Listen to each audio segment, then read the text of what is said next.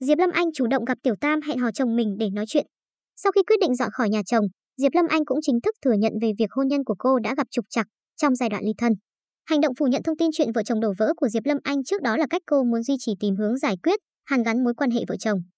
Nói về chuyện ồn ào thiếu gia Đức Phạm thân mật bên một nữ diễn viên, Diệp Lâm Anh chia sẻ cùng ngôi sao, lúc thấy video chồng ở cùng người phụ nữ ấy và một loạt hình ảnh họ hẹn hò, đi chơi với nhau trên báo chí, mạng xã hội, tôi suy sụp vô cùng. Theo Diệp Lâm Anh, cô vẫn nỗ lực hàn gắn nhưng chồng lại công khai yêu, hẹn hò cùng người khác khiến sự việc quá sức chịu đựng, cô buộc phải chọn đi con đường riêng mình. Diệp Lâm Anh cũng thừa nhận dạn nứt hôn nhân giữa cô và chồng đã kéo dài khoảng 2 năm, từ thời điểm cô mang bầu con thứ hai. Dù cố gắng gìn giữ nhưng cả cô lẫn chồng có giai đoạn chán nản, buông xuôi và bắt đầu chiến tranh lạnh đầu năm 2021. Tuy nhiên, vì trong thâm tâm luôn muốn hàn gắn nên cô cố ở lại phút chót. Chính việc chồng tôi công khai chuyện ly thân và quyết định đến với người mới khi chúng tôi còn chưa ly hôn đã đẩy mối quan hệ của vợ chồng tôi đến bờ vực.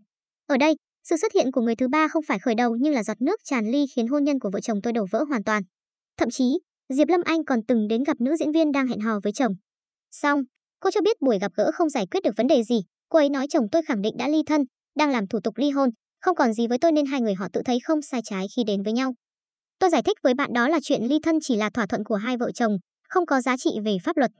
Về mặt pháp lý, tôi vẫn là vợ hợp pháp nên việc chồng tôi công khai qua lại với người phụ nữ khác là không đúng. Thế nhưng bạn ấy vẫn phớt lờ, tiếp tục yêu đương, hẹn hò với chồng tôi. Là vợ, vẫn sống chung một mái nhà mà thấy chồng ngang nhiên, công khai cặp kè người phụ nữ khác, tôi thật sự tổn thương, không chịu nổi. Hiện tại, điều Diệp Lâm Anh lo lắng nhất là vấn đề con cái sau khi bố mẹ chia tay. Cô có nguyện vọng giữ hai con vì các bé còn nhỏ nhưng chồng muốn chia ra nên đành chấp nhận.